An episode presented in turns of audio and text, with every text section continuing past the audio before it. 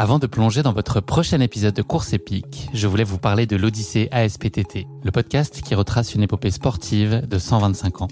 Le mouvement ASPTT propose une multitude d'activités sportives pour tout niveau, du débutant au confirmé, dans toute la France. J'ai particulièrement aimé dans ce podcast l'alternance entre les anecdotes historiques sur de nombreuses disciplines sportives et les témoignages en immersion des adhérents de l'association. C'est à la fois rythmé, vivant et instructif. Avec ce podcast, vous allez vous plonger dans l'odyssée de cette association, véritable pionnière dans la démocratisation du sport en France.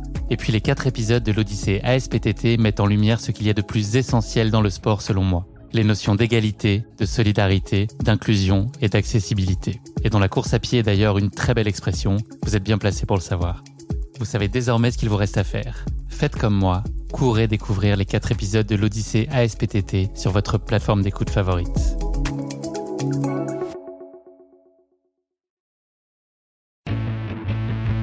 J'ai pas eu de gros résultats dans ces années-là, 2008-2009, mais par contre 2010, tout m'a réussi cette année-là. Donc ça a commencé bah, au championnat d'Europe. Donc là, je me suis retrouvé dans l'équipe de relais. J'étais un peu le remplaçant du remplaçant. Et du coup, bah, déjà, j'ai bien couru. Je faisais le premier relais, je suis rentré en gros en, enfin, en tête au début, puis on a remporté une médaille. Donc là, c'était super. C'était ma première médaille internationale. Même en junior, j'avais jamais remporté de médaille franchement, en course bah déjà, on se, se lâche jamais parce que c'est tout le temps différent. Chaque euh, course, c'est un nouveau terrain, une nouvelle carte. Donc, on jamais, euh, n'est jamais allé voir les balises ou les, les points sur la carte. Moi, je me suis dit, je vais faire ce que je peux. De toute façon, j'avais aucune pression puisque bah, c'était mon premier essai. Voilà, donc si au pire j'étais nul, ben personne ne l'aurait vu. Puis si je suis bon, bah voilà, là ça s'est un peu plus vu, mais franchement, avant la course, je me retrouvais comme un débutant, quoi. Donc déjà, je savais pas trop comment m'habiller, euh, même les, enfin, comment me chausser, euh, qu'est-ce qu'il faut prendre, les gels, tout ça. J'avais même pas de gel, c'est pour dire. Et euh, est-ce qu'on prend une flasque d'eau, est-ce qu'on la remplit, est-ce qu'on la remplit pas, tout ça. Donc ouais, non, j'avoue, moi, je me retrouvais un peu comme un débutant. Je suis un mec qui lâche pas trop, en principe, je lâche rien. Donc, mais oui, donc non, je savais pas si j'allais, j'allais tenir jusqu'au bout, j'avoue. Ouais, déjà, ça m'a fait, euh, je sais pas comment dire, ça m'a fait marrer ou euh, sourire. Ouais. Puis après, je me suis dit, mais attends, mais c'est, vrai ça? Enfin, j'essaie de voir s'il y a d'autres résultats quelque part pour vérifier tout ça. Et puis non, mais après, quand j'ai compris que, ah ouais, je me suis dit, ah ouais, putain, j'ai fait, j'ai fait une bonne course, quoi. Et euh, je ils m'ont dit après, ah ouais, mais en fait, les, les, gens, ils se disaient, mais non, mais c'est fake, c'est, c'est pas un vrai résultat, quoi. C'est, c'est qui ce gars-là? Ou alors, il a triché, je sais pas, il a pris un vélo électrique. Bonjour à tous, je suis Guillaume Lalu et je suis ravi de vous retrouver dans ce nouvel épisode de Course épique. Merci à tous pour vos messages d'encouragement quotidien. C'est génial pour moi de voir cet engouement et cette communauté de passionnés de trail, de course à pied ou tout simplement de belles histoires qui s'agrandit jour après jour. N'hésitez pas à partager Course épique autour de vous, sur les réseaux sociaux, à lui mettre le maximum d'étoiles sur Apple Podcast. Cela aidera le podcast à continuer à grandir, à se développer et à recevoir des invités géniaux épisode après épisode. Place aujourd'hui à un épisode et un parcours pas tout à fait comme les autres. Vous allez faire la connaissance de Frédéric Tranchant. Frédéric pratique la course d'orientation depuis de très nombreuses années et s'est taillé une solide réputation et un sacré palmarès dans la discipline. Une discipline relativement méconnue qu'il ne va pas manquer de nous présenter dans cet épisode. Au cœur de l'été 2020, Frédéric s'avance vers la mythique course cirziennale pour s'essayer au trail. Sa cote ITRA, la cote de référence en trail, est alors de 0. Pour tout vous dire, moi-même trailer très très amateur, j'ai une cote de 452. C'est donc dans l'anonymat le plus complet que Frédéric s'élance sur les sentiers de Cirzinal au mois d'août dernier. Il va y signer un retentissant exploit en finissant deuxième de la course, à seulement 30 secondes de la légende Kylian Jornet et devant des coureurs de trail de renommée internationale tels que Rémi Bonnet.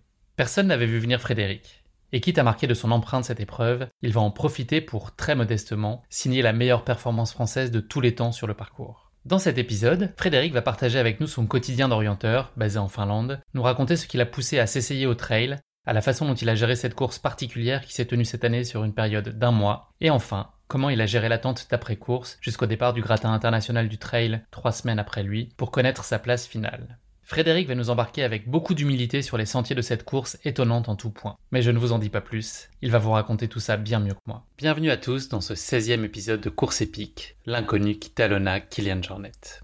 Bienvenue sur Course épique, le podcast running et trail qui vous fait vivre dans chaque épisode une histoire de course inoubliable grâce au témoignage de son invité. Athlète émérite, coureur confirmé ou anonyme passionné, quand la légende d'une course et la destinée d'un coureur se rencontrent, c'est dans Course épique qu'elle se raconte. Course épique, c'est un invité, une course, une histoire hors du commun. Bonne écoute Bonjour Frédéric, je suis ravi de te recevoir dans ce 16e épisode de Course épique. À l'heure où nous enregistrons cet épisode, tu viens tout juste de signer une remarquable victoire sur la CRS de Matézin. Bravo pour ce succès, comment se passe la récup? Eh ben merci, euh, j'avoue les jambes sont un peu tendues et, et, encore un peu fatiguées après deux jours, mais puis j'ai quelques, quelques coups entre autres au niveau des pieds, enfin d'un pied. Mais du coup, je, je prends le temps. Euh, j'ai fait un petit peu de vélo hier. Aujourd'hui, je pense aussi tranquille, quelques jours. Et puis, et puis voilà, il faut, faut, bien, faut bien récupérer après une course comme ça. Est-ce que tu savoures cette victoire?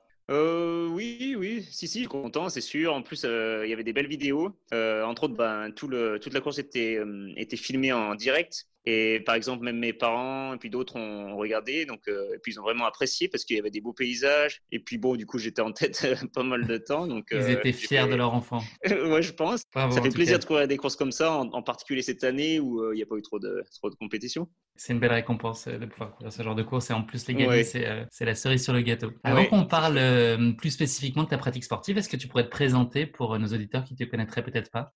Voilà, je m'appelle Frédéric Tranchant. Euh, dans le sport, en tout cas en course d'orientation, il m'appelle souvent Fredo. Et donc, je suis originaire du sud de, du département de la Loire, dans le, dans, dans le parc euh, du Pilat, dans le parc régional naturel du Pilat. Euh, c'est une petite montagne donc, qui culmine à 1432 mètres, je crois.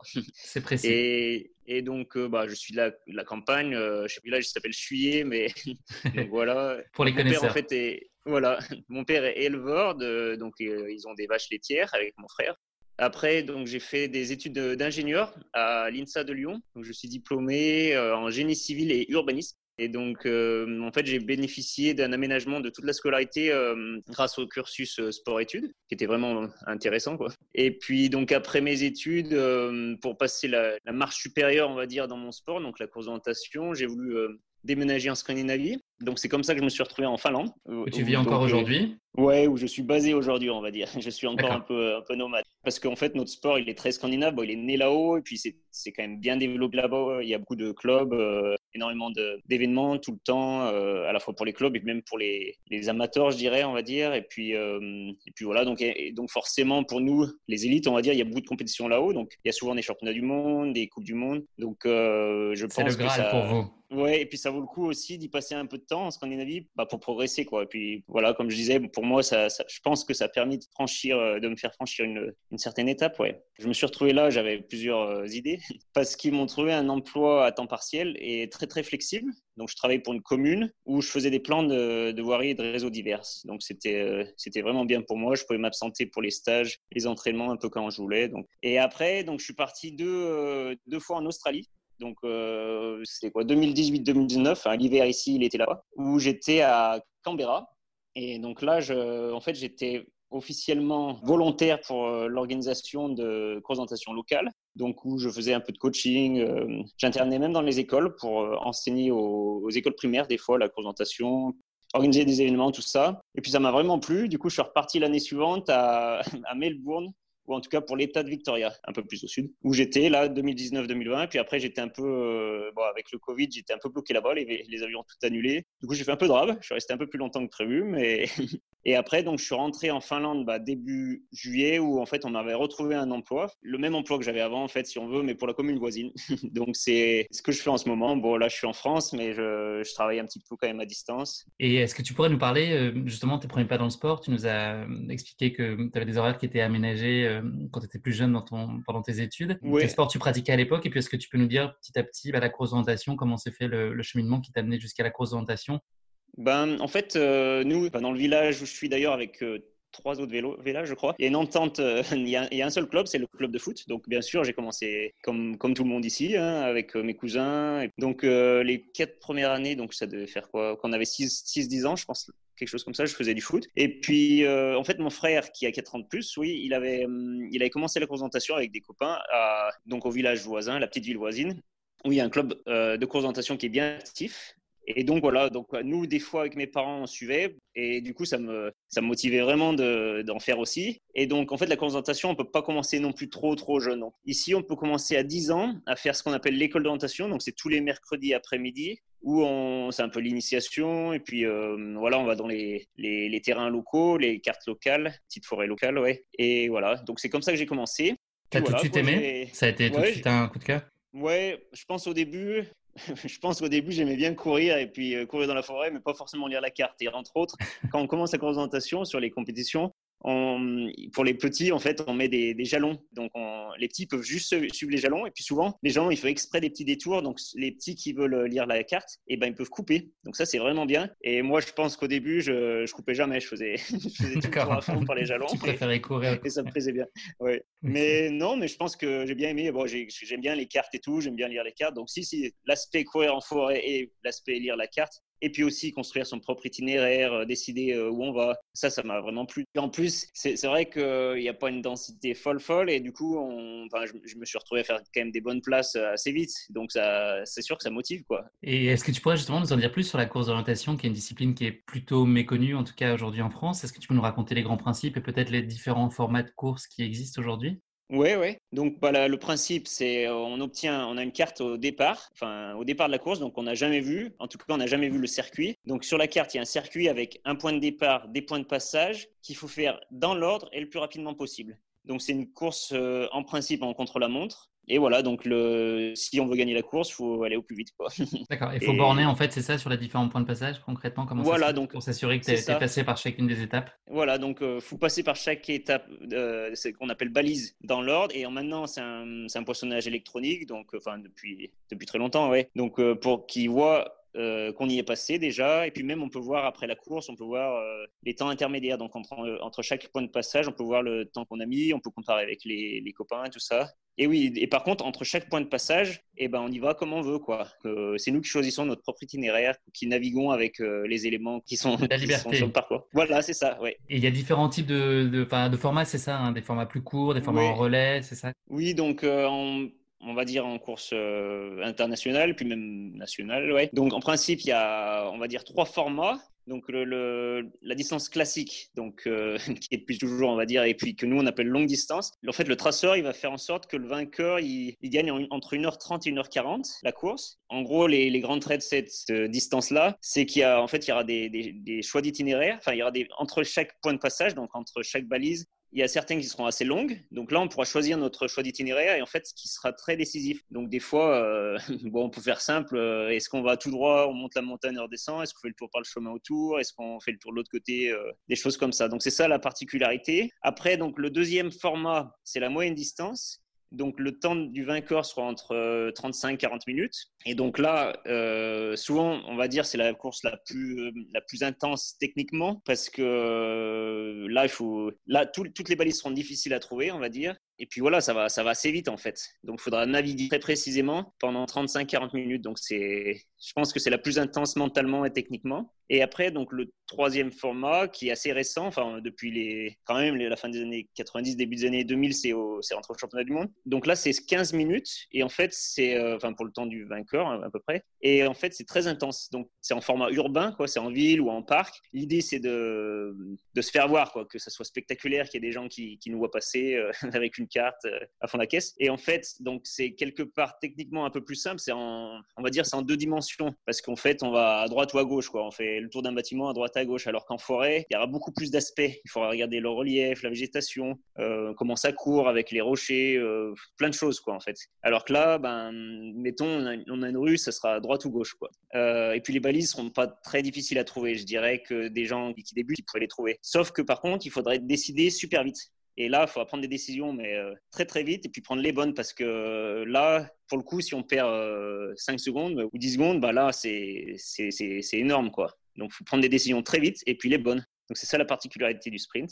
Et donc après, comme vous dites, il y a les relais. Donc en course internationale, souvent c'est à trois. Donc voilà, donc c'est comme un relais en athlétisme ou en ski de fond ou autre. Donc les premiers relayeurs de chaque équipe, ils partent en masse. Sauf qu'en fait, ils n'ont pas tous les mêmes balises, on va dire. Donc voilà, ça part en masse les premiers relayeurs. Après, ils passent le relais au deuxième relayeur qui va faire les balises différentes que le premier relayeur il n'a pas faites. Et après, le troisième relayeur, il fait aussi des balises différentes. Ce qui fait qu'à la fin euh, de la course, toutes les équipes auront fait les mêmes balises. Et donc, voilà. Donc, moi, c'est le, format qui me plaît le plus parce qu'à la fois, bah, on court avec du monde autour. Donc, c'est quand même, euh, je sais pas comment dire, c'est grisant, quoi. Enfin, c'est motivant. Il y, a, il y, a, des mondes très proches. Par contre, il faut quand même être très, très prudent, quoi. Il faut aller à nos propres euh, balises parce que les autres n'ont pas forcément les mêmes. Peut-être des fois, ils ont les mêmes, pas, pas sûr. Et puis, et puis voilà, c'est une course d'équipe. Donc, on se bat pour l'équipe. Donc, ça me plaît beaucoup. Et après, donc, les relais, donc, en Scandinavie, il y a des grands relais. C'est pour ça que les clubs scandinaves, ils aiment bien avoir des, des élites étrangers. Donc, euh, la plupart des gens en équipe nationale, mettons en France, République tchèque, en Suisse, n'importe où, ils ont aussi un club en, en Scandinavie pour représenter un club là-haut. Pour nous, ça nous intéresse beaucoup parce qu'on peut faire des stages là-haut. Puis, comme j'ai dit, euh, là-haut, c'est enfin, c'est très euh, constructif. Quoi. Enfin, tous les entraînements là-haut sont vraiment intéressants, les compétitions là-haut. Et pour eux, c'est intéressant parce qu'ils renforcent leurs équipes pour ces grands relais qui sont, pour beaucoup, c'est l'objectif de l'année, c'est ces grands relais en fait. Et est-ce que la France, c'est une grande nation dans la course d'orientation, dans le paysage mondial aujourd'hui? Les pays qui dominent le plus sont justement les pays scandinaves? En équipe nationale, oui, c'est les Scandinaves, clairement. Les Suisses sont, enfin, sont vraiment costauds. je dirais un peu les Tchèques, les Russes. Mais après, nous, en France, bah, on a eu la chance, bah, vous connaissez peut-être Thierry Georgiou, qui a remporté 14 euh, euh, titres de champion du monde. Et donc, c'est le plus titré chez les hommes. Ouais. Donc, chez les dames, il y a eu euh, d'autres, comme une Suisse, une Suédoise, je pense, qui ont été plus titrés. Donc, lui, il a été très moteur pour l'équipe de France. Et donc, plusieurs ont suivi ou été un peu au même moment. Donc voilà, on n'est pas, on n'est pas à rougir, quoi. on va dire que c'est sûr qu'on n'a pas la même densité qu'en Scandinavie, donc c'est dur de rivaliser, ouais, toujours. Ton nom aujourd'hui, Frédéric, il n'est pas nécessairement connu à la juste hauteur de ton palmarès, peut-être du fait de la relative faible notoriété de la course d'orientation. Si on cite que quelques lignes de ton palmarès dans cette discipline, tu as gagné 7 médailles d'argent et de bronze au championnat du monde d'orientation, 4 autres médailles au championnat d'Europe. Tu es également champion du monde militaire et universitaire. En cross, tu as été 4 fois vice-champion de Finlande, ton pays de résidence, tu nous l'as dit tout à l'heure. Enfin, sur piste, une activité que tu ne travailles pas spécifiquement, tu as quand même des références très évocatrices. 29,55 au 10 km et 14,32 sur le 5000 mètres. Et on l'a dit en préambule, tu es fraîchement lauréat de la SkyRace des Mathésins. Donc, tu as un palmarès qui est complètement euh, incroyable. Est-ce que tu pourrais nous parler, euh, peut-être parmi toutes ces courses ou d'autres, en tout cas des moments de ton parcours jusqu'ici qui ont été euh, charnières, des moments qui ont pu faire basculer ta vie de sportif ou plus globalement d'homme dans une nouvelle dimension? Est-ce qu'il y a eu deux, trois étapes marquantes dans, ce parcours sportif que tu as connu jusqu'ici? Oui, ben, je commencerai peut-être par... Ben, en 2010, en fait, bah, je pense j'ai beaucoup progressé les, dernières, de, les années 2008-2009, donc mes dernières années euh, junior, première année senior, et entre autres, avoir la chance de côtoyer les gars comme, euh, bah, comme Thierry, et puis bah, François Gonon, Philippe Adamski, Damien Renard, pour, pour les citer, bah, qui étaient euh, professionnels, enfin, au sens du terme, de, faire le, job pour la course d'orientation, mais à 200%. Quoi. Donc vraiment euh, se soucier de tous les détails, tout ça. Et donc là, moi, ça m'a fait beaucoup progresser ces années-là. Bah, bah J'étais le petit jauneau, euh, et le coach, euh, le sélectionneur de l'équipe de France de l'époque était un Suisse et, souvent il me mettait dans la chambre avec, bah, avec Thierry, par exemple pendant les stages et choses comme ça. Et du coup, ben, forcément, ça, l'apprentissage, il se fait à vitesse grand V, quoi. Et du coup, j'ai pas eu de gros résultats dans ces années-là, 2008-2009, mais par contre, 2010, et eh ben, je sais pas comment ça, ça se fait, mais j'ai eu, tout m'a réussi cette année-là, quoi. Donc, ça a commencé bah, au championnat d'Europe. Donc là, je me suis retrouvé dans l'équipe de relais je pense j'étais un peu le remplaçant du remplaçant, quoi, mais voilà. Et du coup, bah, déjà, j'ai bien couru. Je faisais le premier relais, je suis rentré en gros en, enfin, en tête au début, puis on a remporté une médaille. Donc là, c'était super. C'était ma première médaille internationale, mais en junior, j'avais jamais remporté de médaille. Et en fait, euh, et après l'été, donc euh, un peu plus tard, c'était le sprint. Et là, c'était ma première finale de championnat du monde. Parce que l'année d'avant, j'y étais au championnat du monde, mais je m'étais pas qualifié pour la finale. Et je remporte la médaille de bronze. Donc là, c'était euh, Enfin, je sortais un peu de nulle part, même si j'avais quand même fait des bonnes courses les années d'avant ou cette année-là, mais ça s'était pas vu quoi. Alors que là, euh, troisième au championnat du monde, la course de référence pour nous. Euh, voilà, donc là c'était vraiment énorme. Euh, je sais pas, il y avait, une... c'était en Norvège en plus, donc c'est quand même, c'était, c'était quand même gros quoi. C'était à la télé, tout ça là-haut. il y avait une conférence de presse. Moi, je parlais pas un mot d'anglais. voilà, donc c'était, c'était vraiment quelque chose quoi. Et cette année-là, en plus, ben oui, aussi j'avais fait le championnat du monde universitaire euh, et le championnat du monde militaire, et donc j'avais fait un paquet de compètes cette année-là. J'avais remporté des médailles aussi là-bas. Enfin, bref, c'était vraiment l'année où grosse année. donc euh, ouais, ouais. Et, ça venait un peu, euh, c'était vraiment surprenant parce que les années d'avant, voilà, j'étais vraiment sérieux tout ça, mais j'avais rien, enfin rien réussi de comme ça, de tel. Donc c'est sûr que ça m'a motivé pour la suite, ça m'a ouvert des portes. Et quel accomplissement tu trouves dans cette pratique, Frédéric? Autrement dit, pourquoi est-ce que tu cours? Eh ben, franchement, en présentation, bah déjà, on se, se lâche jamais parce que c'est tout le temps différent. Donc, à chaque fois, ben, si possible, chaque entraînement, mais bon, c'est pas le cas, mais en tout cas, chaque euh, course, c'est un nouveau terrain, une nouvelle carte. Et en tout cas, chaque fois, c'est un nouveau terrain, c'est un nouveau circuit. Donc, on n'a jamais, euh, on n'est jamais allé voir les balises ou les, points de, sur, la, sur la carte. En tout cas, on n'est jamais allé le voir dans, le même ordre ou on n'a jamais fait le même circuit. Donc ça, c'est vraiment intéressant parce que c'est motivant. Et aussi, eh ben, quelque part, euh, ben, dans, le même, dans la même idée, on, peut toujours progresser. Quoi. Il y a toujours des choses à, faire améliorer. Et aussi, ben, par exemple, les championnats du monde ou les compétitions importantes qu'on prépare, elles sont en principe jamais au même endroit. Donc du coup, euh, tous les années, on se prépare à fond pour un, championnat du monde. Mettons l'année passée, c'était en Norvège. On a passé quand même beaucoup de temps en Norvège. Euh, l'année prochaine, c'est en République Tchèque. On, va passer beaucoup de temps en République Tchèque. Celle d'avant, c'était en Lettonie. Et donc euh, des fois, on se sent même. Enfin, c'est pour ça que je dis, on est un peu. Moi, je suis un peu nomade, mais je pense tous les orienteurs. Et des fois, quand on est dans un pays pour plein de semaines, soit avec l'équipe de France, soit des fois on y va tout seul, quoi. Et ben, on se sent, on sent dans c'est une nouvelle maison, quoi.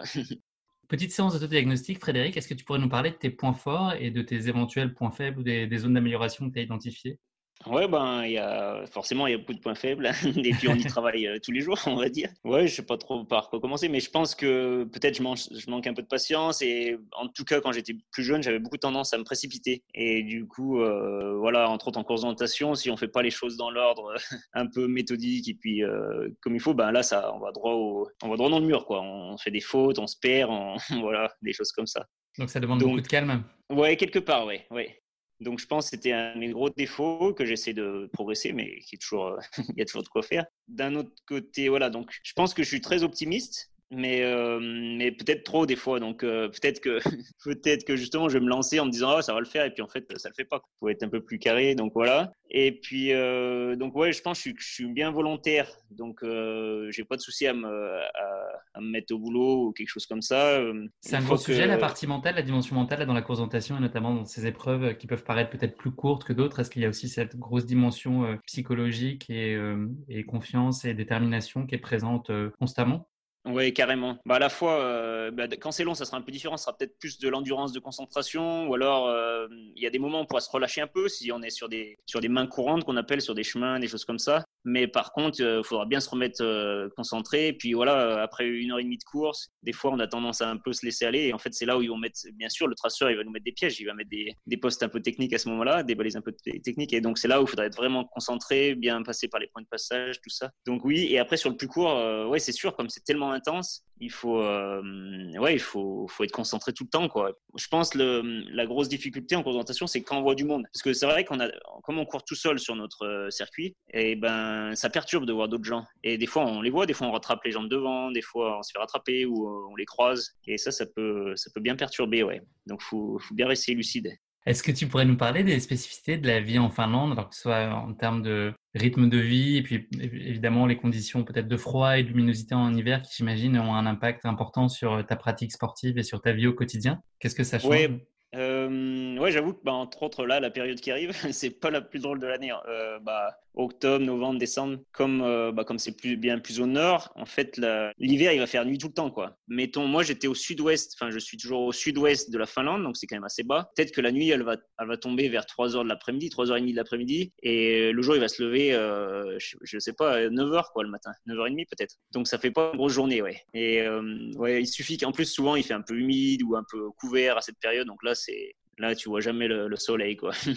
pas ça veut dire que les entraînements, tu dois ajuster, tu dois courir plus tôt dans la journée, ou est-ce que tu cours de nuit euh, quasi, euh, enfin, systématiquement quand c'est l'hiver L'intérêt d'avoir un boulot flexible, c'est quand même bien d'y aller un peu euh, la journée, juste pour histoire de voir un peu le soleil, quoi. Mais sinon, pour bah, entre autres la présentation, c'est intéressant de faire de l'entraînement de nuit parce que en fait, il faut être plus précis. Si on court de nuit, ça zoome les erreurs, en fait parce que deux jours, on va se rattraper sur quelque chose, mais de nuit, ben, on se rattrape sur rien parce qu'on voit rien. Donc, euh, donc voilà, donc c'est intéressant de faire des entraînements de nuit. Et euh, mais après, donc ça, ça, pose pas trop trop de problèmes pour l'entraînement. C'est juste pour le pour le moral, quoi. c'est pas drôle. Mais après, par contre, souvent, ça vient ça vient quand même froid et euh, des fois il neige un peu, mais ça fond, ça reneige, ça fond. En particulier là où je suis, parce que c'est c'est proche de la mer, donc c'est pas c'est des, des températures qui sont pas top top parce que c'est proche de zéro. Alors que plus au nord, plus à l'est, bah là il fait moins 10 tout temps et on n'en parle plus quoi. Mais donc là où, là où je suis, en particulier, bah, quand ça commence à neiger un petit peu et en fait les gens ils marchent sur les chemins tout ça, sur les routes aussi, mais ouais. Et du coup ça tasse la neige et en fait ça fait de la glace. Et comme il fait froid, bah, elle reste la glace et du coup c'est glacé de partout. Et ça c'est quand même pas drôle pour courir parce que bah, voilà c'est glacé de partout. Donc sur les, les mettons les, les trottoirs tout ça ils mettent des graviers, mais en forêt bien sûr ils mettent pas de gravier de partout.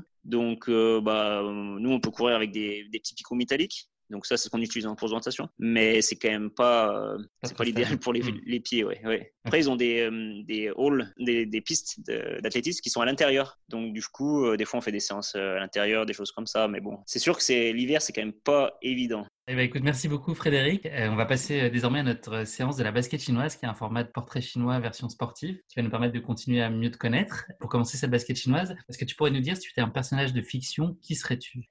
Je sais pas si c'est par rapport à ma personnalité, mais en fait, euh, à l'INSA, euh, au début de l'INSA, on était deux orienteurs dans la classe de sport-études. Il y avait et, et le deuxième, il était relati- relativement petit et roux, et du coup, il l'appelait Spirou et moi Fantasio parce que je suis assez grand et, et blond, donc voilà. Donc euh, Fantasio, je dirais. Mais je, je vous bien. avoue, je connais pas trop sa personnalité, mais peut-être un peu aventurier, qui essaie de résoudre des problèmes autour du monde ou je sais pas trop quoi, et peut-être un peu maladroit sur certains côtés. Donc, ça pourrait peut-être me. Ouais, C'est l'image que j'en ai aussi, ouais, ouais, effectivement, un peu D'accord. Maladroit, Spirou et, et plus raisonné, effectivement. D'accord, oui. Et si tu étais un animal, quel serait-il? La grenouille. en- Réputé donc en très fort Australie. en course d'orientation. ouais, voilà, qui saute de partout. En fait, euh, en Australie, ben, ils ont des, euh, des petits chocolats qui s'appellent euh, Fredo the Frog. D'accord. Donc, quand je me présentais, entre autres, ben, quand je- j'enseignais dans les écoles et tout, je disais, ah ben, je m'appelle Fredo. Et puis là, ils, étaient, ils se marraient tous, les gamins. Ah, comme Le français en plus de frog, c'était parfait. Ouais, voilà. Puis en plus, ouais, là, j'ai quelques photos dernièrement où j'ai sauté un peu comme une grenouille. Donc voilà, ça fait, ça va pas si mal. Est-ce qu'il y a un sportif ou une sportive qui suscite une certaine forme d'admiration chez toi? Ouais, ben, bon, j'ai déjà parlé des, des orienteurs, de Thierry et tout, mais je dirais dans les, dans les gens connus, je dirais Martin Fourcade. Bon, il est à peine plus âgé que moi, donc j'ai vu toute sa carrière. donc voilà, c'était vraiment motivant. Entre autres, bah, quand il gagnait des courses l'hiver et tout, euh, nous, quand c'est notre euh, entraînement hivernal, on est super motivés après. on le voit gagner, on n'a pas de souci pour aller courir deux heures. Je vais euh, faire comme lui. dans la neige quoi. Ouais voilà. Et puis voilà, j'ai- j'aime bien son idée, son idéologie. Entre autres, il a acté pour le, le sport propre quoi, Euh, des choses comme ça. Donc euh, ouais, c'est. Quelqu'un Je pense que c'est quelqu'un qui m'a inspiré beaucoup. Ouais. Bon, il a, il a la retraite, mais ouais. Eh ben, écoute, merci beaucoup Frédéric. On va maintenant parler de ta course épique, Cirzinal, et plus particulièrement de cette dernière édition qui s'est tenue au mois d'août et septembre dernier. Pour présenter brièvement cette course, Cirzinal, c'est considéré comme l'une des plus belles courses de montagne au monde. Elle est aussi la doyenne des grandes épreuves de montagne en Europe. Ses paysages exceptionnels, son ambiance chaleureuse et son organisation soignée expliquent son succès et sa longévité. Cette course, elle est située au cœur des Alpes valaisannes, en Suisse, et elle présente un parcours très engageant, 31 km pour 2200 mètres de dénivelé positif et 1100 mètres de dénivelé négatif. Elle relie la ville de Cire au village de Zinal par le versant du Val d'Anivier. Elle est organisée annuellement la deuxième dimanche d'août. Enfin, ça, c'est habituellement. Euh, 2020 a été évidemment une année un peu spéciale pour ça. On l'appelle aussi la course des 5 4000, du nom des cinq montagnes qui culminent à plus de 4000 mètres d'altitude, qui sont visibles le long du parcours. Et cette course, elle a la particularité d'être ouverte à toutes et tous. Ainsi, les sportifs amateurs sont invités à participer dans la catégorie touriste et côtoient de près le gratin des coureurs élites mondiaux. En 2018, la course, elle rejoint le calendrier de la Coupe du Monde de course en montagne, ainsi que la première saison de la Golden Trail World Series. Et lors de l'édition 2019, c'est Kylian Jornet qui a encore frappé pour la huitième fois, je crois, et Maud Matisse chez les femmes qui remportent la victoire en établissant chacun un nouveau record du parcours. Cette édition 2020, elle était un peu particulière. Elle était prévue initialement le 9 août. Elle a été reportée au 13 septembre en raison de la pandémie de Covid-19. Donc les organisateurs ont décidé de mettre en place un format spécial de course sur un mois, du 17 août au 18 septembre, avec un départ à la carte pour les inscrits et sur un parcours qui a été légèrement modifié. Puis l'idée, voilà, c'était que les coureurs élites prenaient le, départ le dernier jour de la compétition, le 18 septembre, avec cette année donc à nouveau Kylian Jornet et Maud Matisse, les tenants du titre, qui sont sur la ligne de départ de cette édition 2020, vraiment pas comme les autres. Avant que tu ne partages avec nous le récit de ton épique euh, Cirzinal, Frédéric, petit passage obligé par notre rubrique, la question épique de course épique. Une question très gentiment piège que je pose à mes invités. Alors, c'est une grande première pour toi pour cette question qui pique, avec cette fois non pas une Ah. question de culture générale, mais une énigme. Et celle-ci va mettre à contribution ta logique et ta connaissance des points cardinaux. Je pense que c'est un domaine que tu maîtrises assez bien, donc je pense que c'est tout à fait adapté pour toi. Voilà cette question qui pique sous forme d'énigme. Un homme quitte sa maison tout droit en direction du sud. Il va ensuite tout droit vers l'est, enfin tout droit vers le nord, et là il s'aperçoit qu'il est revenu exactement à son point de départ. Comment est-ce possible? Donc il est parti au sud? il est parti au sud, tout droit. Il a tourné ensuite à l'est, tout droit. Ensuite, il est remonté plein nord. Et là, à un moment, il revient à son point de départ. Comment cette situation est-elle possible? Quel est le cas particulier dans lequel cette situation peut se produire? Euh, Pas facile. était, pr- il était près d'un pôle ou pas? Exactement, exactement. Ah. Très bonne Eh réponse. ben. Il vit, effectivement, il vit au pôle Nord. C'est la bonne réponse, Frédéric. Bravo. Ah, ok. Euh, parce qu'effectivement, quiconque sur Terre décidant de toujours suivre la direction du nord va nécessairement passer à un moment par le pôle. Bah oui. Son, son, point de départ, quel que soit l'endroit vers lequel il se dirige, s'il va au nord, il va à un moment tomber sur le pôle nord. Le seul cas possible pour lequel il puisse à coup sûr, après avoir pris la direction du sud et l'est, puis le nord, et retourne sur son point de départ, c'est que sa maison soit située au pôle nord. Bravo, franchement, je suis très, très, fier de toi. C'était pas si simple. Voilà, cette fois, on va parler, euh, on va parler de ta course épique mémorable à, à Est-ce que tu peux nous raconter euh, à quel moment, dans quel contexte tu as pris la décision de participer à cette édition 2020 Bon, en fait, c'était simple parce que j'ai eu un peu de la chance. Je me suis invité, entre autres, euh, je pense, avec les conseils de Mathias Kibours. Donc, c'est un, bah, un, des meilleurs orienteurs du monde et aussi en Suisse, un des meilleurs trailers, je pense. Et euh, il était, lui, il a couru, il a, fait déjà des bonnes places et tout ça. Et bref, je sais pas comment, mais bref, les organisateurs m'ont contacté. Ils ont dit que c'était parce que, que Kibours avait dit que, que voilà, je serais intéressé. Et bien sûr, j'étais intéressé. Donc, du coup, dès, euh, je sais plus, février ou mars. Et, et, en fait, avec le calendrier de présentation, ça, ça jouait. Ça, ça, ça, tombait entre des compétitions. Donc, euh, donc voilà, ouais, j'avais déjà décidé. Ça tombait plutôt bien. Tout était bien aligné avec ton, tes calendriers, ce qui n'était pas forcément le cas les années précédentes, effectivement. Voilà, c'est ça, oui. Et est-ce que cette course, elle représentait quelque chose de particulier pour toi? Est-ce qu'elle avait une certaine forme de dimension euh, mythique? Ouais, carrément. Ben, bon, après, euh, moi, je suis un minimum le sport et entre autres les sports nature, tout ça. Et c'est sûr que le, la Sierzinal, ça ressemble, ça, c'est une course qui ressortait souvent. Et voilà, avant, j'avais pas non plus trop, trop regardé qu'est-ce que c'était exactement, où c'était, tout ça. Mais c'est vrai que les dernières années, ben, entre autres, ben, François Gonon, un des orienteurs, il a fait vraiment une bonne place. Il avait dû faire quatrième, il était juste derrière Kylian Jornet et tout. Et puis, ben, Marc Lundstein, il avait même gagné, mais ça, c'est un petit peu plus longtemps. C'est un orienteur suisse. Et euh, puis surtout, ben, enfin peut-être pas surtout, mais l'année passée, la course se déroulait, je pense, pendant le championnat du monde, il me semble, ou la semaine. Et c'est vrai qu'on l'avait regardé ou en partie, quoi. On avait regardé le, le suivi live. Et ouais, c'est vrai que je m'étais dit, ah, bah, ça serait cool d'y aller euh, une année, quoi. enfin, vraiment. Et puis voilà, donc ça arrivait, c'est peut-être arrivé même plus. Ça s'est bien goupillé, ouais. Ouais, voilà, ça serait bien goupillé, ouais. Et est-ce que tu avais mis euh, en place une préparation spécifique pour cette course? Qu'est-ce qu'on doit changer en fait dans sa prépa d'orienteur pour s'aligner sur ce type de course? Est-ce qu'il y a des choses qu'on change d'ailleurs? Comment tu t'es mis en, en euh, branle spécifiquement pour cet objectif? Comme la, saison de présentation a été annulée en fait. Enfin, en gros, euh, petit à petit, ils ont annulé le championnat du monde, les étapes de Coupe du Monde, tout ça. Euh, voilà, il y avait moins d'objectifs de présentation, donc c'est vrai que ça m'a motivé d'avoir d'autres euh, objectifs. Et là, j'étais vraiment content que les organisateurs de, la Sierzinal déjà ils mettent tout en place pour l'organiser. Là, c'était vraiment chouette. Hein. Et ben ouais, donc dès le, printemps, je dirais, j'ai, enfin l'automne en Australie d'ailleurs. donc là, j'ai fait un peu des sorties longues et tout pour pour me dire ah ouais, ça, ça sera des bons, entraînements pour la Sierzinal, mais à la fois parce que c'est des entraînements qui me faut quoi. J'adore ça, quoi. Ça m'a, c'était aucune contrainte pour moi, je dirais. Et après, quand j'étais en Finlande, là, c'était à peine plus délicat. Bon, déjà, j'avais commencé un peu à travailler, mais bon, voilà. Et euh, surtout, il n'y a pas trop de grandes montagnes. Donc là, bon, j'ai fait une ou deux séances, on va dire, euh, à côté du tremplin de Swaski et puis de toute la, la piste d'atterrissage. Donc là, je faisais des montées, descentes, montées, descentes. Donc une fois, j'ai essayé de faire 1000 mètres. En fait, il fallait faire 24 euh, montées, je crois. Donc voilà, c'était pas le, plus idéal, on va dire. Mais voilà, après. Euh, on compose avec les éléments euh, qui nous entourent. Exactement, oui. Et après, en fait, l'été, je m'étais motivé pour faire le, le championnat, championnat de Finlande d'athlétisme, et en particulier de, de 10 000 mètres, ouais, parce que c'était à, à domicile, en fait. Voilà, donc j'ai fait plus une prépa, enfin, j'ai fait quelques semaines, en tout cas, un peu plus euh, avec ça comme, euh, comme focus. Quoi. J'ai pas couru beaucoup sur la piste, même si c'était sur piste, mais surtout euh, faire séance plus de seuil, tout ça, pour, pour essayer de m'améliorer un peu sur le 10 000 mètres. Et je pense que c'était pas, c'était pas si mal pour la, la parce que bon, il y a la, part, la grosse partie de montée, et je pense que je suis pas trop mal à monter, donc voilà, jouer un peu sur mes qualités. Après, la partie plus plate, et ben là, je pense que c'était plutôt bénéfique pour moi de, de faire cette prépa 10 000 mètres, où voilà, j'essaie de m'améliorer sur ce, sur ce type d'effort. Et puis la descente, bon, ben, de toute façon, c'est la fin, donc il faut juste arriver en bas. Quoi. Et, ouais. et dans quel état d'esprit et dans quelle disposition physique tu te sens à l'issue de cette phase de préparation? Est-ce que tu as l'impression d'être euh,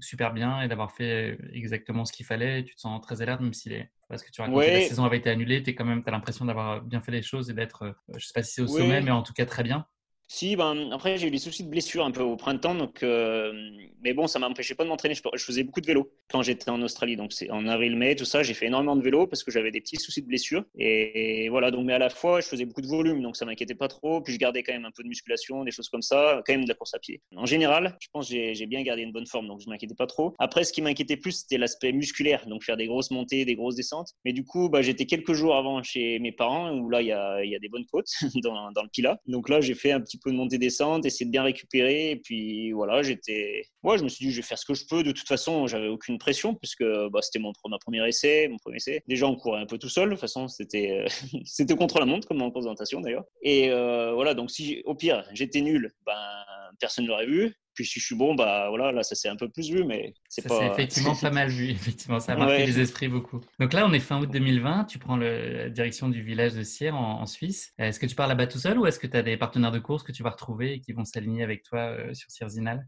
Ouais, ben du coup, il y avait deux autres orienteurs, donc euh, Loïc Capberne et Quentin Moulet, qui étaient aussi inscrits sur la course et je sais plus comment ça s'est fait, mais bon, bref, j'ai dû dire que j'y allais eux, ils étaient aussi inscrits, donc du coup, on y allait ensemble, donc c'était nickel, quoi. On a fait le voyage ensemble. Et en fait, donc, euh, le, sponsor des chaussures qui me, qui, voilà, qui me supporte, le Envy, il voulait bien nous supporter le voyage, donc euh, l'idée c'était de faire des, vidéos avant. Donc, les deux jours avant, on a déjà on a vérifié, on a, comment dire, on a checké un peu le, parcours, donc on a fait un peu des, des tronçons du parcours, et puis aussi on on faisait des petites vidéos, tout ça. Donc les deux jours avant, on était là-haut. Euh, bah, c'était chouette. Hein.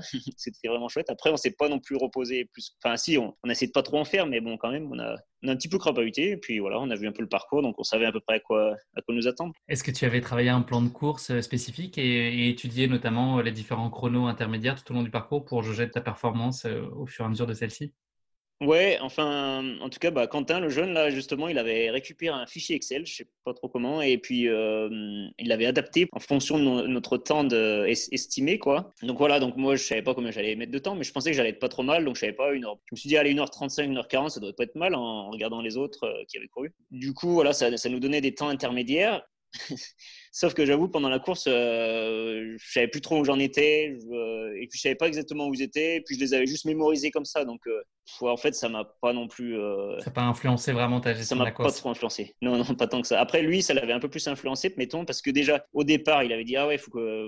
lui, il est parti 7 minutes, en gros, avant Loïc et moi, et il avait dit, ah ouais, on, on se rattrapera sur la partie plate, au moins ça sera bien, on court un peu ensemble, tout ça. Bon, ça, du coup, j'ai rattrapé un peu plus tôt que prévu, mais voilà, ça, je sais pas si ça a changé grand-chose. En tout cas, pour moi, pas grand-chose, je pense, ouais. Est-ce que tu peux nous parler de l'organisation de la course cette année-là, puisque comme on l'a expliqué, c'était une course un peu particulière et qu'elle s'étendait finalement sur, euh, sur un mois. Comment est-ce qu'étaient organisés euh, les départs? Est-ce que n'importe qui pouvait partir euh, tous les jours, à n'importe quel moment? Est-ce qu'il y avait des ravitaillements sur place? Comment tout ça a été structuré dans ce format un peu spécifique 2020 et ben du coup bah déjà fallait fallait t'inscrire sur un mois et donc fallait s'inscrire sur un des jours de, ce mois-là pour euh, pour partir. Et je suppose, si j'ai bien compris, par exemple les week-ends ils étaient bien pris, on pouvait plus s'inscrire. Donc je suppose il y avait un, une, euh, un quota quoi, une limite de personnes par jour. Donc ensuite les départs en semaine c'était de 6h à 8h, donc il y avait des volontaires au départ et les week-ends de 5h à 8h je crois. Et euh, donc, il y avait des volontaires au départ pour ça. Après, il y avait un point de ravitaillement, donc ça s'appelle Chandolin. donc, c'était en gros après la grosse montée. Euh, donc, pour moi, en gros, après 1h10, 15 de, de course. Et donc là, il y avait un ravitaillement euh, des volontaires jusqu'à ce que tout le monde soit passé, je suppose. Et puis voilà, après, il y avait deux points où on pourrait prendre de l'eau, mais j'avoue, je les ai même pas vus. Donc, je sais pas, je pense que c'est des points où il y a toujours de l'eau. Et puis après, à l'arrivée, pareil, il y avait quelques volontaires à l'arrivée tous les jours. Donc, ouais, c'est une belle organisation d'ailleurs qu'ils ont fait. C'est assez impressionnant. Et cette année, ils avaient modifié le parcours euh, au départ? Oui, en fait, si j'ai bien compris, il y a toujours deux parcours. Donc, il y a le parcours qu'ils appellent élite ou coureur, où ils démarrent sur la route. Donc là, il faut qu'ils ferment la route, tout ça. Et le parcours qu'ils appellent euh, touriste. Et en fait, en fait c'est juste vraiment la première partie. Donc les touristes, ils partent un peu tout de suite euh, dans la montagne, dans la, la, forêt. Et le parcours il part sur la route d'abord et après, ça rejoint un peu plus haut en fait. Donc en gros, c'est à peu près kiff-kiff. C'est à peine plus long, je pense, le parcours coureur, mais bon, ils font, euh, ils font, ils font peut-être 500 mètres sur la route. Donc euh, au final, en temps, je pense que ça doit être assez similaire. Cette année, ils ne pouvaient pas fermer la route, bien sûr, donc tout le monde partait sur le petit parcours euh, touriste. C'est un format de course qui est plus long que ce que tu as l'habitude de pratiquer en présentation, puisque tu nous disais tout à l'heure que les formats les plus longs en présentation, c'était plutôt euh, construit pour durer 1h30 à 1h40. Est-ce que ça suscite chez toi d'éventuelles interrogations sur ta capacité d'être compétitif sur une course euh, aussi longue que peut l'être cirzinal, qui est plutôt pour ceux qui performent très bien autour de 2h30 oui, carrément. Bah, franchement, avant la course, je me retrouvais comme un débutant. Quoi. Donc, déjà, je ne savais pas trop comment m'habiller, euh, même les, enfin, comment me chausser, euh, tout ça. Qu'est-ce qu'il faut prendre, les gels, tout ça. J'avais même pas de gel. C'est les jeunes qui ont dû m'en prêter pour dire et, euh, est-ce qu'on prend une flasque d'eau, est-ce qu'on la remplit, est-ce qu'on la remplit pas, tout ça. Donc, ouais, non, j'avoue, moi, je me retrouvais un peu comme un débutant. Après, je suis assez, je sais pas comment dire, je suis un mec qui lâche pas trop. En principe, je lâche rien, donc mais oui, donc, non, je savais pas si j'allais tenir jusqu'au bout, j'avoue. Et Mais ça t'inquiétait pas plus que ça? Ben non, moi je suis de nature à pas trop m'inquiéter. Donc je me suis dit, je m'élance. Et puis voilà, si, si, je mets, si, ça, si ça fait pas, ça fait pas, tant pis. Au moment de tes lancers, tu as très étonnamment une cote ITRA de zéro. Euh, quelle ambition tu t'étais fixée au moment de prendre le départ? Est-ce que malgré tout, tu as un peu en tête l'idée de chercher un chrono, tu veux te tester ou c'est vraiment juste prendre du plaisir et essayer de te frotter à Sierzinal ben, c'était la course qui me motivait depuis des mois déjà on va dire. Et puis, euh, je, savais bien que je pouvais être euh, pas trop mal, quoi. Après, voilà. Donc, je savais pas si je pouvais être pas trop mal en, je sais pas, 2h40, 2h45 ou pas trop mal en 2h33. Donc, c'est sûr que c'est, enfin, j'avais aucune idée. Et après, euh, donc je dirais pas que j'avais trop d'ambition de faire un résultat, mais par contre j'avais oui, j'avais vraiment envie de faire un bon chrono pour moi, une bonne performance. Et puis oui, quelque part, bah déjà ça faisait des années que je voulais m'élancer sur ce, ce, type de course, tout ça, et à chaque fois j'étais tellement, euh, comment on dit, impliqué avec la course d'orientation, je voulais, je voulais faire les choses bien, quoi. Donc je me suis dit ah non, c'est pas optimal dans le calendrier, euh, non non, ça ça se fait pas, quoi. Ou alors des fois c'était même pas jouable. Et mais quand même ça faisait des années que je me disais ah, je pense que je suis pas mal, mais voilà, j'ose pas, quoi. Et du coup là euh, je me suis dit, ben, oui, j'aimerais bien faire bien et aussi pour, pour savoir si je me, enfin, si je suis bon dans ce type de, de, course et voilà, si je peux en faire plus, quoi. Donc, si, si, dans ce sens, ça me motivait. Et est-ce que tu as l'impression de prendre le départ d'une véritable course, entre guillemets, compte tenu de ce contexte si particulier? Est-ce que ce format qui est un peu étendu sur un mois, avec peut-être moins de partants euh, tous les jours, est-ce que c'est pas trop déstabilisant ou est-ce que ça pas un impact même sur la motivation? Est-ce que ça change quelque chose? D'un côté, comme je faisais ça pour moi, on va dire, pour voir où j'en étais, tout ça, ça m'a pas trop impacté. Deuxièmement, bah, en cours d'orientation, comme en cours, euh, on part au contre-la-montre, on part tout seul. Donc, d'un autre côté, ça aussi, je, sais à peu près comment gérer mon effort, je suppose, même si là, c'était plus long que prévu, enfin, plus long que d'habitude. Et euh, ouais, je sais pas. Après, c'est sûr qu'il y a du monde autour, je pense que ça motive encore plus. Mais là, j'étais suffisamment motivé pour, pour me donner à fond, quoi.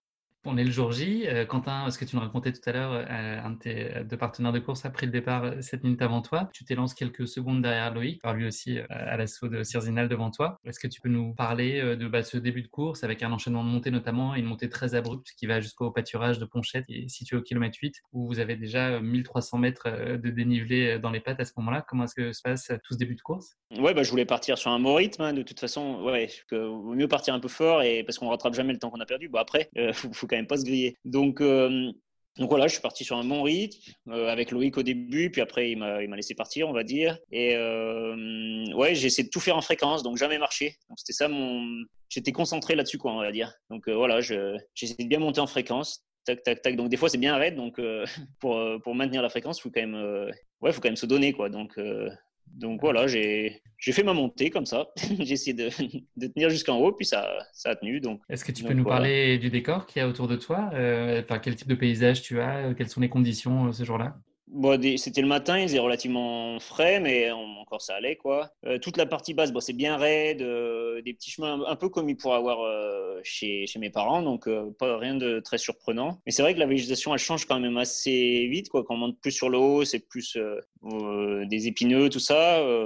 Et puis ouais, donc c'est bien bien raide, donc euh, c'est surtout ça qu'on voit. Donc j'avoue, j'ai pas trop regardé autour. Tant que ça monte, euh, j'étais plus concentré sur euh, sur ma montée. Puis après, une fois qu'on arrive plus là-haut, c'est plus c'est plus plat, on va dire. Ça fait des faux plats avec des grosses pistes déjà. Donc là, euh, bah, l'idée pour moi, c'était un peu d'allonger la fréquence, la foulée, garder la même fréquence, et puis peut-être commencer à m'alimenter un petit peu. Et puis, puis voilà. Après, on arrive assez vite sur le, premier ravitaillement, Chandolin. Donc là, j'avais prévu de, de, recharger en gel, mais en fait, il n'y en avait pas. Et puis euh, prendre un peu d'eau. Sachant que toi, tu étais parti très léger, en fait, c'est ce que tu nous disais tout à l'heure. Tu étais parti avec quelque chose. J'étais parti assez léger, oui. Ouais. Moi, j'avais quand même quelques gels et j'avais j'avais une flasque d'eau, mais je sais plus si j'avais mis de l'eau dedans. Si, un petit peu quand même. Ouais, ouais, si, si. Donc j'ai quand même, euh, j'avais quand même un petit peu bu. Mais de toute façon, tu avais prévu de ne pas t'arrêter très longtemps à ce ravitaillement à Chandolin au kilomètre 12. L'idée, c'était plutôt de faire un petit passage express. Oui, voilà, je voulais m'arrêter. Mais après, j'aurais voulu m'arrêter là un petit coup, prendre euh, un petit peu d'eau, un petit peu de, de gel, peut-être éventuellement. Et après, peut-être m'arrêter aux autres ravitaillements, enfin aux autres points d'eau pour recharger peut-être ma flasque justement que finalement j'ai pas fait et peut-être que ça m'a coûté un peu sur la fin j'étais un peu enfin j'étais vraiment sec à la fin vraiment euh, un peu asséché et tout ça mm. Tu repars du ravitaillement euh, de Chandolin en direction de Tignusa au kilomètre 16 avec un passage particulièrement redouté qui est l'ascension euh, vers l'hôtel Weisshorn. C'est à ce moment-là que les choses commencent à se corser un peu pour toi. Est-ce que tu peux nous parler de ce passage de la course et, la façon dont tu l'as vécu?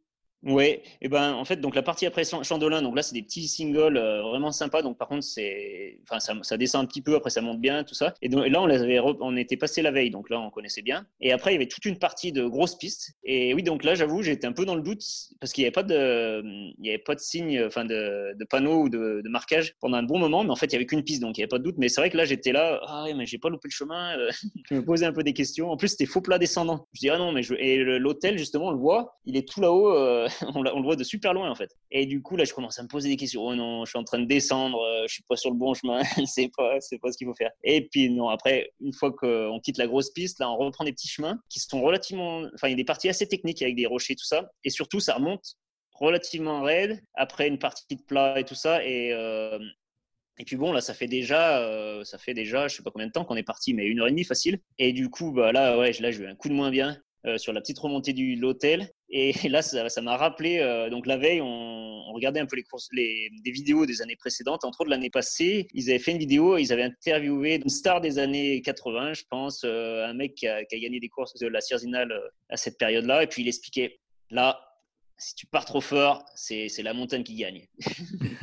et puis, et puis je sais plus, je sais plus comment il disait. Et puis après, il montrait là, là, vers euh, l'hôtel euh, Horn. Là, c'est l'endroit le plus dur de la course. Euh, je sais plus comment il racontait ça. Et là, ça m'a rappelé ça. Je me suis dit, oula, là, je suis en train de craquer complet. Je vais. C'est la montagne qui va gagner. Ouais. ouais, exactement.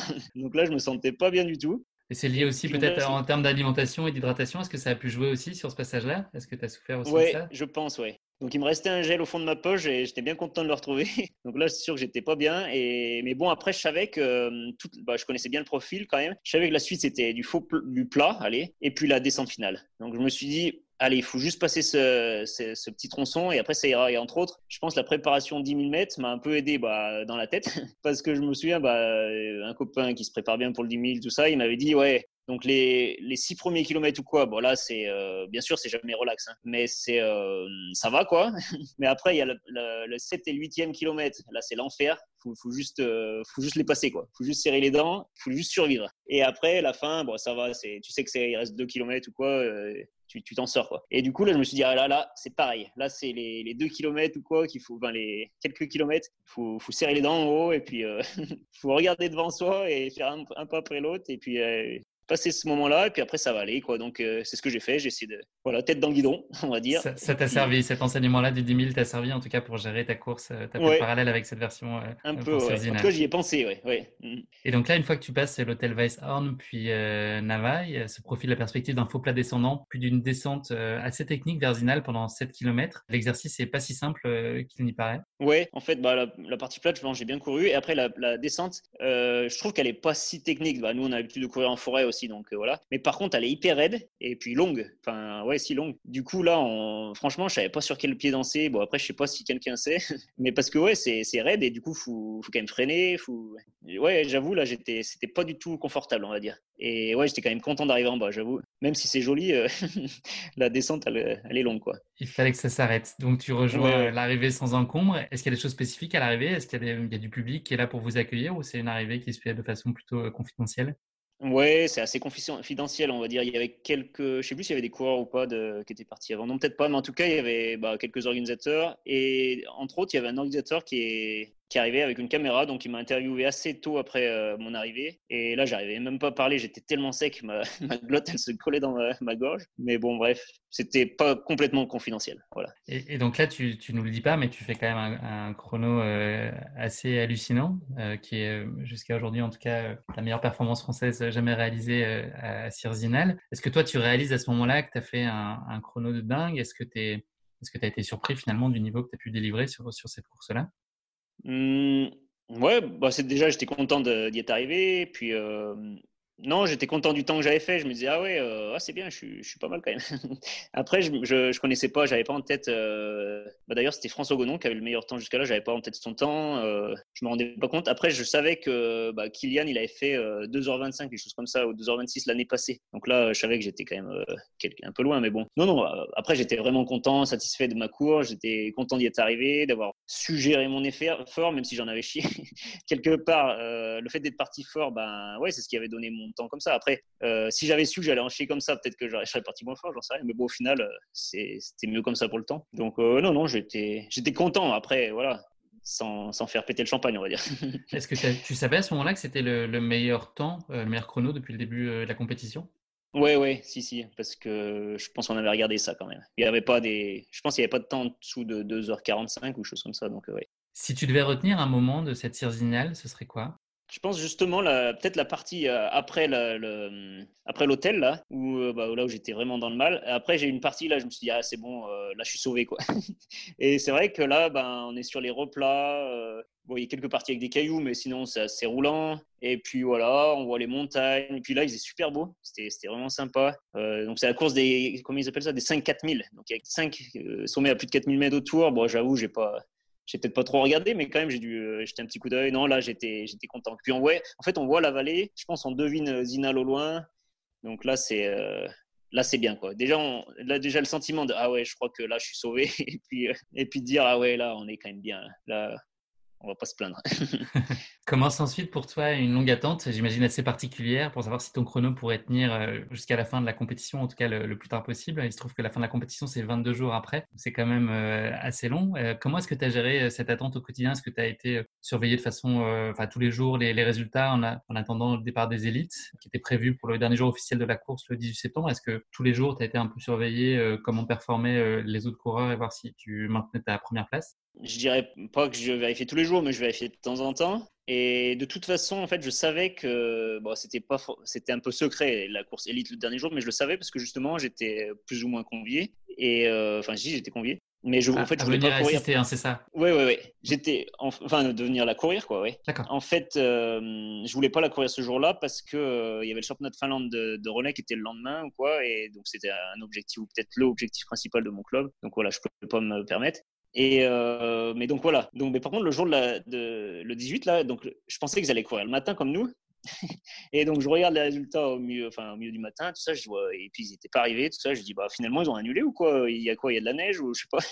donc là je demande à mes collègues, euh, et puis là ils me disent ah mais non mais t'as pas vu, euh, c'était quoi? C'était sur euh, je sais pas, Salomon Running ou je sais pas quoi, les réseaux sociaux. Et donc, ouais, ils mettaient des vidéos, tout ça, que, enfin, voilà, donc ils partaient l'après-midi. Qu'est-ce que tu, te dis à ce moment-là? Qu'est-ce que tu imagines ou, tu espères raisonnablement sur ta position finale avant que les élites s'élancent? Tu dis que c'est ben, sûr qu'ils vont être un certain nombre qui va passer devant toi ou est-ce que finalement tu ne t'en soucies pas vraiment? Enfin, Comment tu comment appréhendes la chose?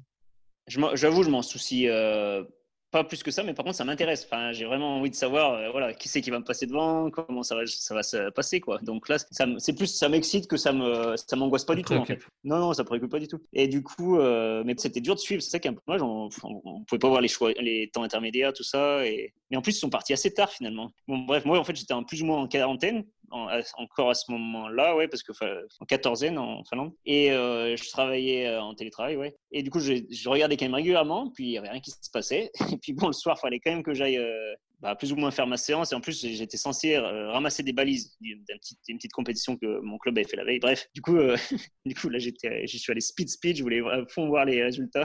Et donc voilà. Donc après, en fait, on ne sait pas ce qui se passe. Juste à l'arrivée, ben, ah ben, je vois leur temps. Ah ben, ah mais il y a que Kylian devant.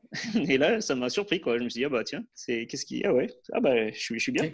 Qu'est-ce que tu ressens justement? Parce que voilà Kylian est, enfin donc tu finis deuxième de cette Cirzinale à seulement 30 secondes de la légende Kylian Jornet et devant des coureurs euh, de très grande renommée que sont notamment euh, Rémi Bonnet et David Manini. Qu'est-ce que tu dis à ce moment-là quand tu comprends que ça y est cette deuxième place est à toi et que ce chrono finalement hormis la légende Kylian et qui n'est pas tant devant que ça que toi, personne n'a réussi à, s'en approcher? Tu savoures? Ben ouais, déjà ça m'a fait, euh, je sais pas comment dire, ça m'a fait marrer ou euh, sourire. Ouais. Puis après je me suis dit, mais attends, mais c'est vrai ça Enfin, j'essaie de voir s'il y a d'autres résultats quelque part pour vérifier tout ça. Et puis non, mais après quand j'ai compris que ah ouais, je me suis dit ah ouais, putain, j'ai fait, j'ai fait une bonne course quoi. Et non, bah c'est sûr que bah, Kylian c'est la référence, c'est la référence de la référence quoi. Donc. Euh... as eu l'occasion d'échanger avec lui suite à ça, suite à euh, cette course? Euh, Non, pas vraiment. Je crois qu'il m'a mis un petit, il m'a mis un petit commentaire sur euh, un post Instagram. Donc là, ça m'a fait plaisir quand même. J'ai vu qu'il avait vu euh, ce que j'avais fait. C'est euh, très improbable comme, résultat. Peut-être que toi, tu étais en, capacité de, mesurer ton potentiel, mais peut-être pour les gens qui ne te connaissaient pas et, du fait ta quotitra dont on parlait tout à l'heure, t'es vierge, en fait, c'est complètement inattendu, en tout cas, de te voir arriver et briller à ce point-là. Oui, je crois. Bah, entre autres, je connaissais deux trois orienteurs suisses qui couraient justement le, dernier jour là en septembre et je les, ils m'ont dit après ah ouais mais en fait les, les, gens ils se disaient mais non mais c'est fake c'est pas un vrai résultat quoi. C'est qui ce gars-là? Ou alors il a triché je sais pas il a pris un vélo électrique ou j'en sais rien. Donc ouais c'est un peu discuté ouais apparemment. Mais bon moi je sais ce que j'ai fait de toute façon. Et puis voilà. Tu dois rien à personne effectivement. Ouais.